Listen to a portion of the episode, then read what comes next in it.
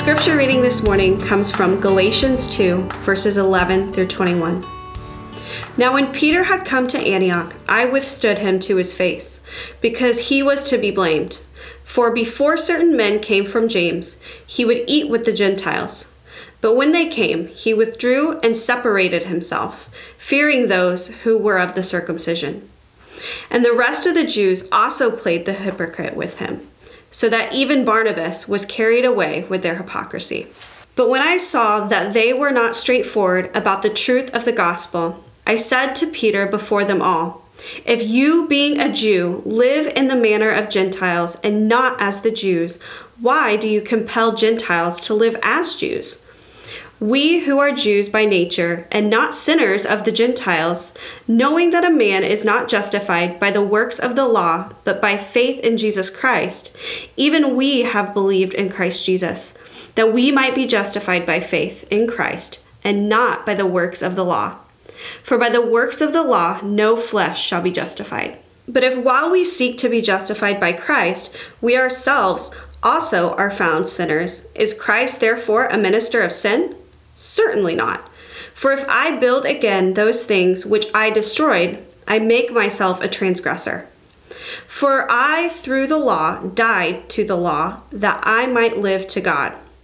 I have been crucified with Christ. It is no longer I who live, but Christ lives in me. And the life which I now live in the flesh, I live by faith in the Son of God, who loved me and gave himself for me. I do not set aside the grace of God, for if righteousness comes through the law, then Christ died in vain. I want to give you a little background on the book of Galatians. Um, Galatians was written about the year 49 AD. Um, it was the second of the New Testament letters that we um, find written, and uh, it's written about five years or so after the book of James was written. We just finished up a series looking at the book of James, the first of the books that we were going to look at. It was written about 44 AD, and here we find a letter that's written by Paul to the churches in and around Galatia. These churches have begun to form, and uh, Paul who is one of the apostles, though he was not one who walked with Jesus during his ministry. Um, he did see Jesus face to face on the road to Damascus, and he um, had a passion to take the gospel to the non religious Gentile people of the area. Peter, um, some of the other disciples, they really had a focus on the Jewish people who came to Christ and were coming to Christ and as an outreach to the Jewish people, while Paul was sent to be a minister and evangelist reaching the Gentiles, the, the pagan people, the people who had no religious system really. Um, and that was his heart and his passion. And he wrote this letter really to set straight the understanding between what it means to follow Christ as a former Jew, someone with a religious background, versus someone who didn't come from a religious background. And he wanted to set some things straight because he started to see some hypocrisy that was going on even amongst um, Peter and some of the other disciples that he decided to call on the carpet. And we see that written in this book. Even that's going to be a lot of the focus of our message today. Um, see, both backgrounds, whether you're coming from a, a Jewish or a religious background, or you're coming from um, a pagan, anti religious, or godless kind of background, secular background, both of our backgrounds in Christ become transformed. They become changed. We begin to take on the life, the freedom, the transformation, um, the sanctification, all of the things that begin to change in our lives happen regardless of our And this letter really is trying to shine a light on the transformation that takes place in a person's life or in a community in the in the Christ in the in the message of Jesus Christ through the gospel And depending on if you're coming from a religious background that you were raised with or you're coming from a secular background, um, depends on how this transformation begins to look. And we find here, even in the earliest days of the church, that there was a struggle between those who were identifying with Christ with a religious background and those who are identifying with Christ with a secular background. And how do these two worlds come together in a way that honors Christ and reflects the church and reflects the, the, um, the life that Christ wanted to give his people. And this letter is all about what it means to be transformed by the gospel, regardless of your starting point. We're going to be looking at this series, this three part series about from the book of Galatians. It's called Transformed. And we're going to talk today about the transforming message of the gospel. Um, you might recall when I was a kid, um, there was the. Um, the toy, the cartoon, eventually became the movies of Transformers.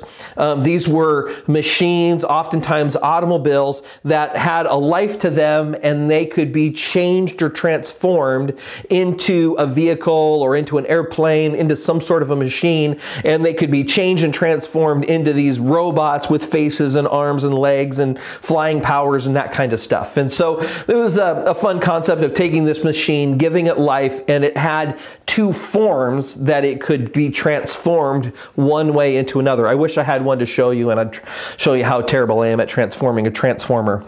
But the theme or the slogan that was often said at the beginning of the cartoons and in the advertisements, Transformers more than meets the eye. And basically communicating that, you know, what you see is not only what this thing is, there's more than meets the eye.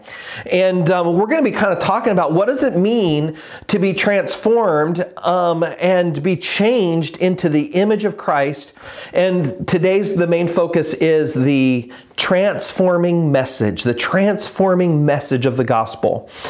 The first observation we're going to have as we tear apart these verses that was read for us today in Galatians chapter 2 is that we find that there's a transformed standing in Christ. The gospel brings about a transformed standing, a position, um, how you are regarded, what you're qualified for in an instant.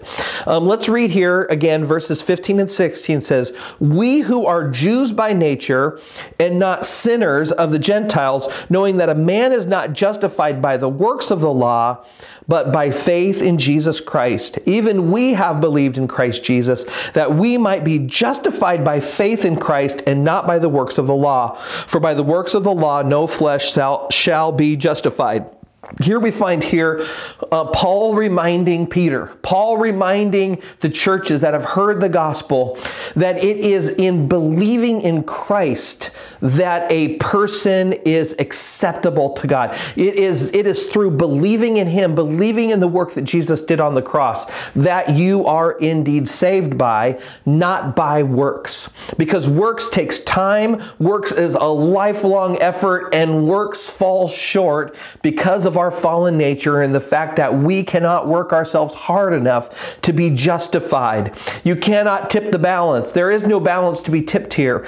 Um, our sin separated us from God, and it only is brought back into relationship. Our, our relationship with God only is secured through Christ and a believing in Him. And so when we hold on, when we grab on, when we accept the gospel, when we accept that Jesus died on the cross, rose again because we needed him to as a sinner, we are transformed in a moment from death and to life. We are transformed in a moment positionally. We were out and now we are in. We are transformed positionally in the moment we believe, in the moment we confess our sin, in the moment we embrace Christ and the gospel. That's when we're changed. Our position is changed. Our designation is changed. We, we go from being um, lost to being saved. We go from being outside of God's favor to inside of God's favor. Our designation is changed. A few other passages of scripture that help solidify this thought, and that is in 2 Corinthians 5 17. Again, this is Paul speaking. Now he's writing to the church in Corinth, which we'll get to in a few months. It says, Therefore, if anyone is in Christ, he is a new creation. The old things have passed away. Behold, all things have become new. You see, this, this verse is talking about how in a moment's time, in a second, the old goes away, the new comes into life. We are transformed in a moment. The old things passed away, and behold, all things become new. Even though you will struggle still with some of the, the challenges, the difficulties, and maybe sins of your life, positionally, you are declared new.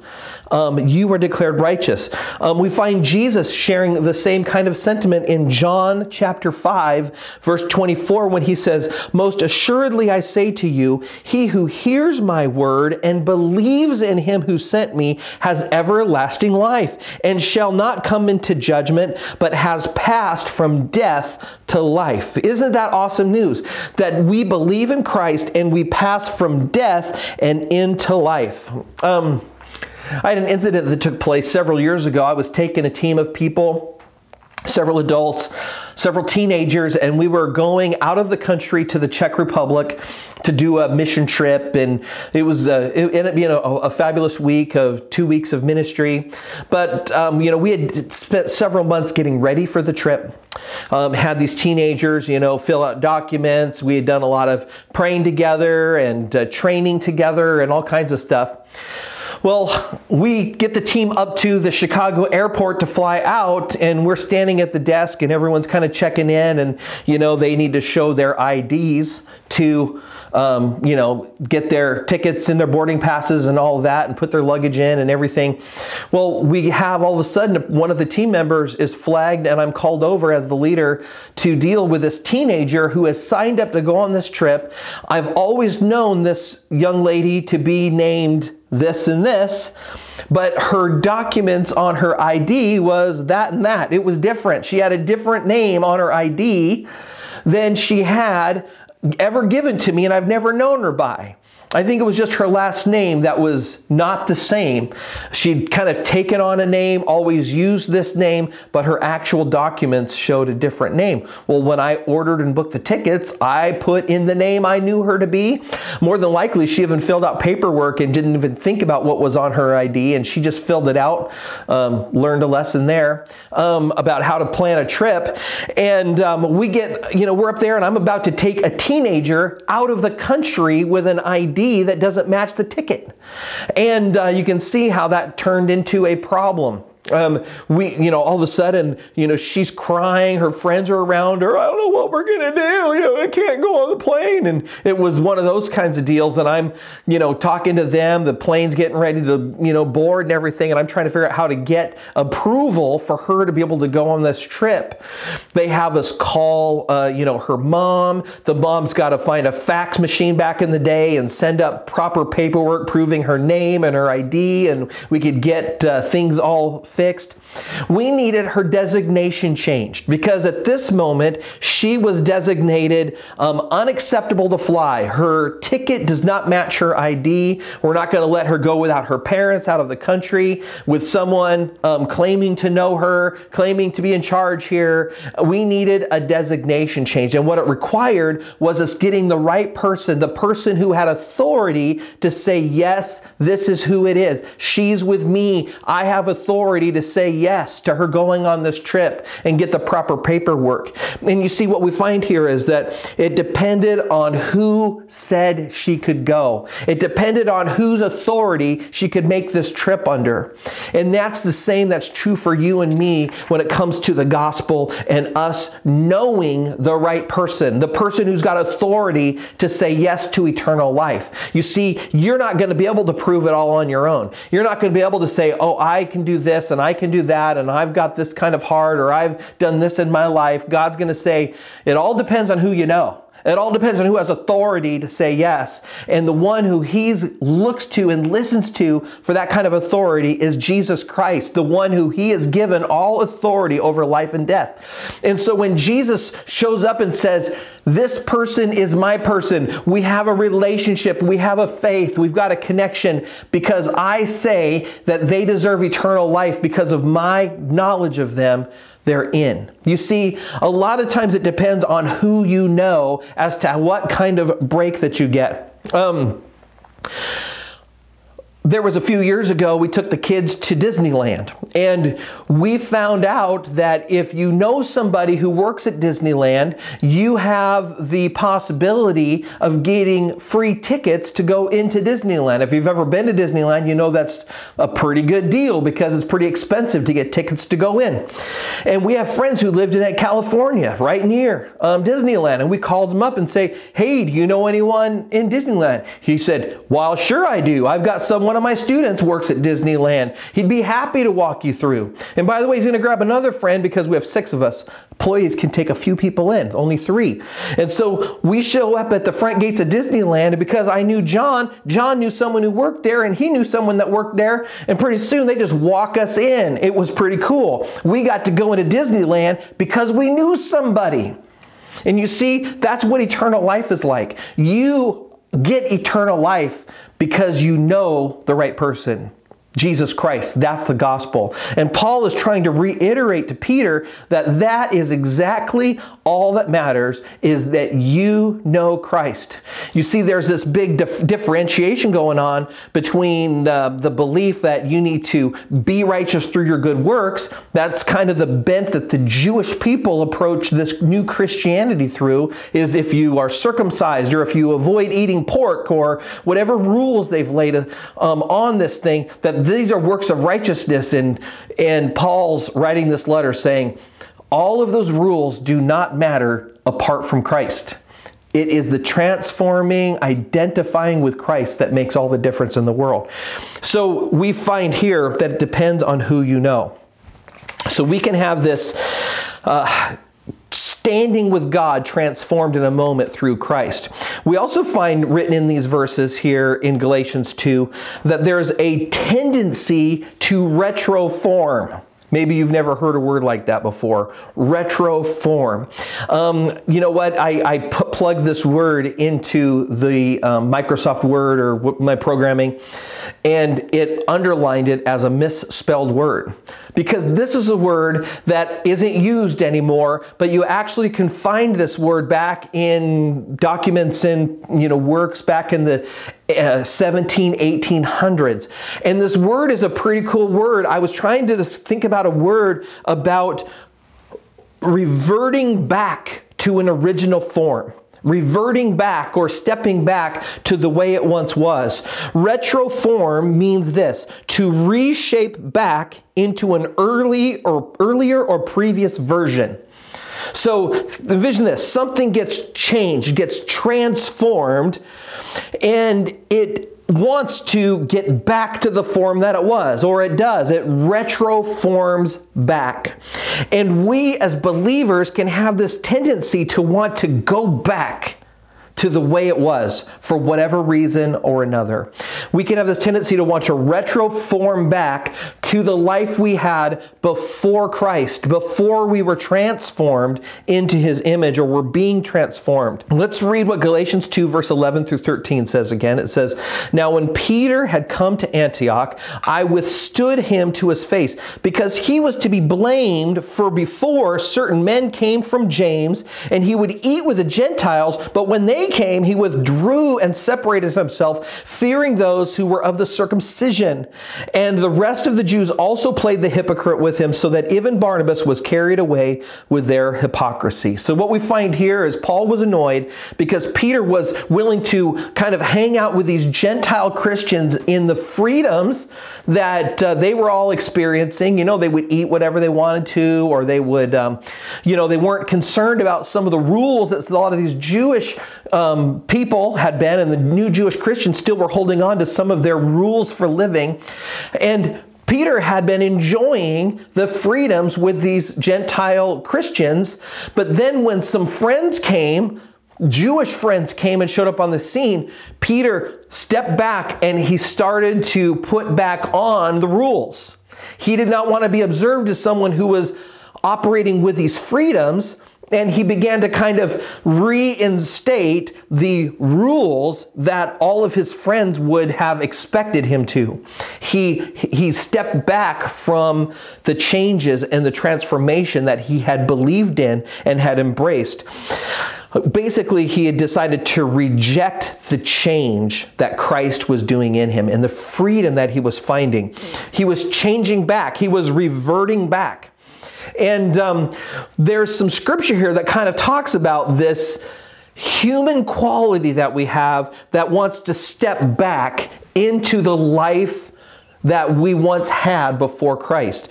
Proverbs 26:11 says, "As a dog returns to his own vomit, so a fool repeats his folly." Um, this this idea that humanity, for some reason, um, especially in this with this folly in operation, we go back to the same mistakes, the same junk that we had before. Galatians 2:18 a little further we already read it earlier but it says for if I build again those things which I destroyed I make myself a transgressor. And that's what Paul was calling Peter on saying if you go back and you decide to put all of these rules these works of righteousness that do not bring about righteousness if you go back and put that on the people who you're teaching or you take it on yourself um, you are making yourself a transgressor. You are rejecting the work of Christ. Um, there's kind of an Old Testament illustration here that came to my mind as I was preparing, and that was when Moses had been called by God to go to Pharaoh and to ask for the people to come out of the bondage and the slavery that they were under in Egypt. And he's asked permission, and of course, there's this long dialogue and many days of all of these different um, plagues that are going on 10 plagues to be exact. And finally, the last plague happens the death of the firstborns.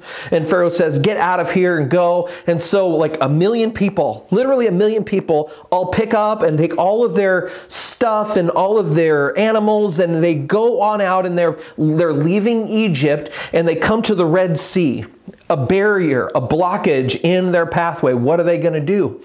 Well, by this time, Pharaoh and his army have changed their minds about them leaving and they decide to chase them down. And so you've got all of these people who have left this slavery and this bondage, and they've got a Red Sea in front of them and they've got a Pharaoh's army behind them, and they begin to complain.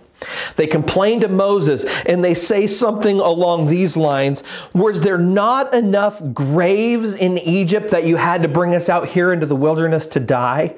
Would have been better if we had stayed in Egypt in the bondage of slavery than to be out here and to die. Of course, their fear was kicking in here in the midst of the Red Sea and an army behind them, and they were wanting to return back in this unknown circumstance turn back to a life of bondage and slavery.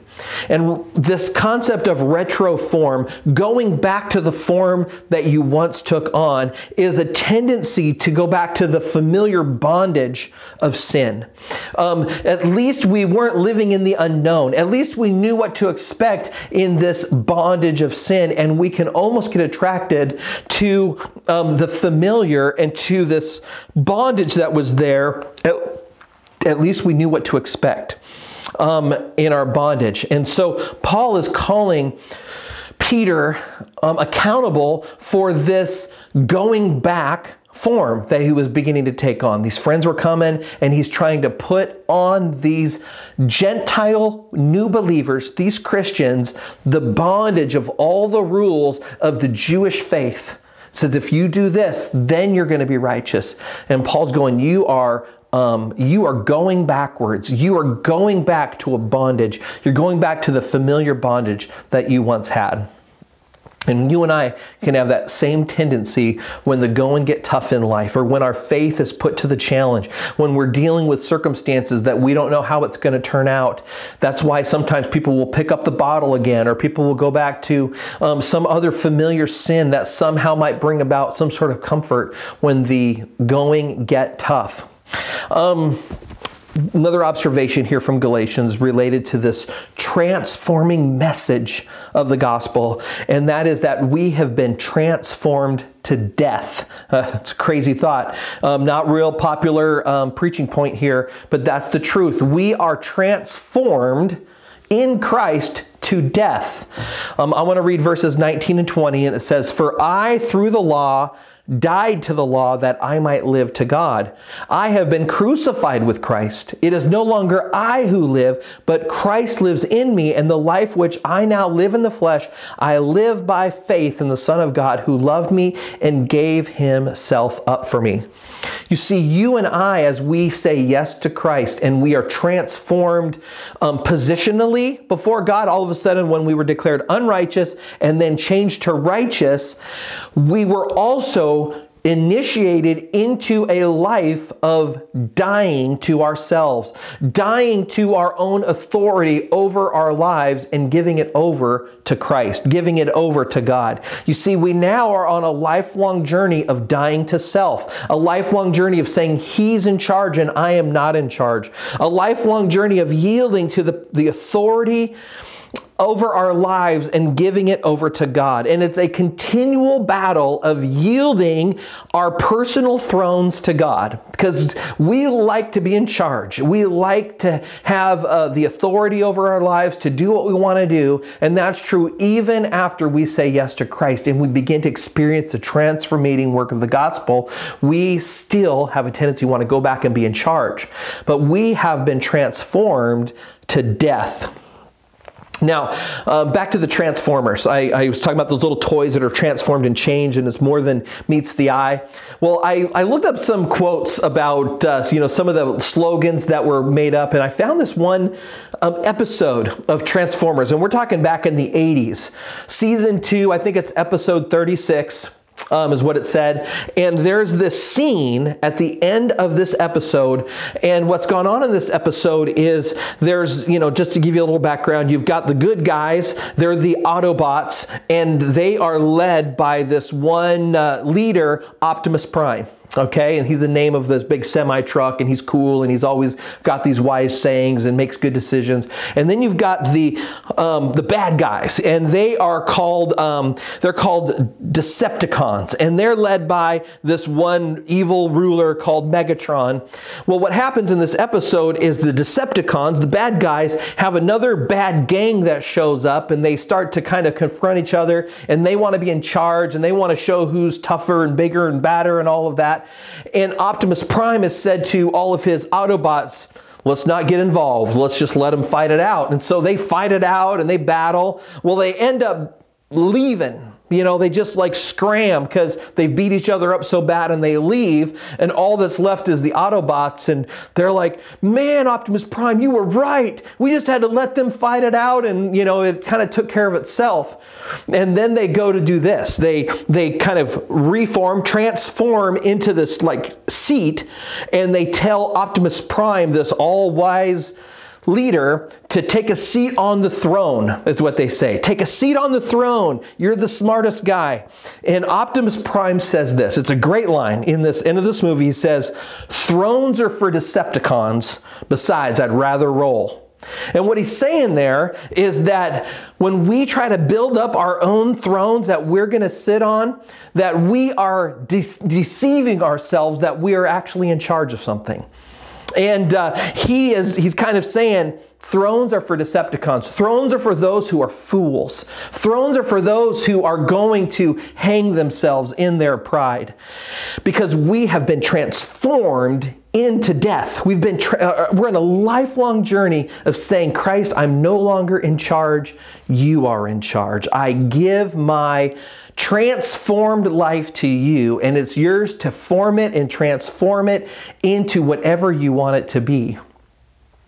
But, friends, you and I can have this tendency to try to um, retroform our lives and go back to what we had before. We have this, you know, we have an enemy that would love for us to say, now, you don't want to die today. You don't, you don't want to give up the authority today. You want to be in charge. You want to be comfortable. You want to at least know what's going on. And so we try to take on some of the life and some of the rules that we lived before. And the Lord bids us out of that. He bids us into this transforming message of grace, this transforming message of freedom, this transforming message of, of our thrones being tore down in our lives and saying yes to Him. And so I don't know where you're at in your journey right now, but God is calling us to lay down the, the rules and to offer our hearts to Him, to lay down the past, to lay down the bondages and say, Lord, I give my life to you.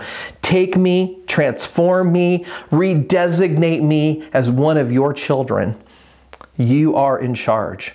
And we're going to work our way through the book of Galatians the next three weeks, and we're not going to we're going to find that this was a transforming message, but we're also going to find how it transformed the church and also how it uh, looks through the gifts of the Spirit operating in our lives, what we are transformed into.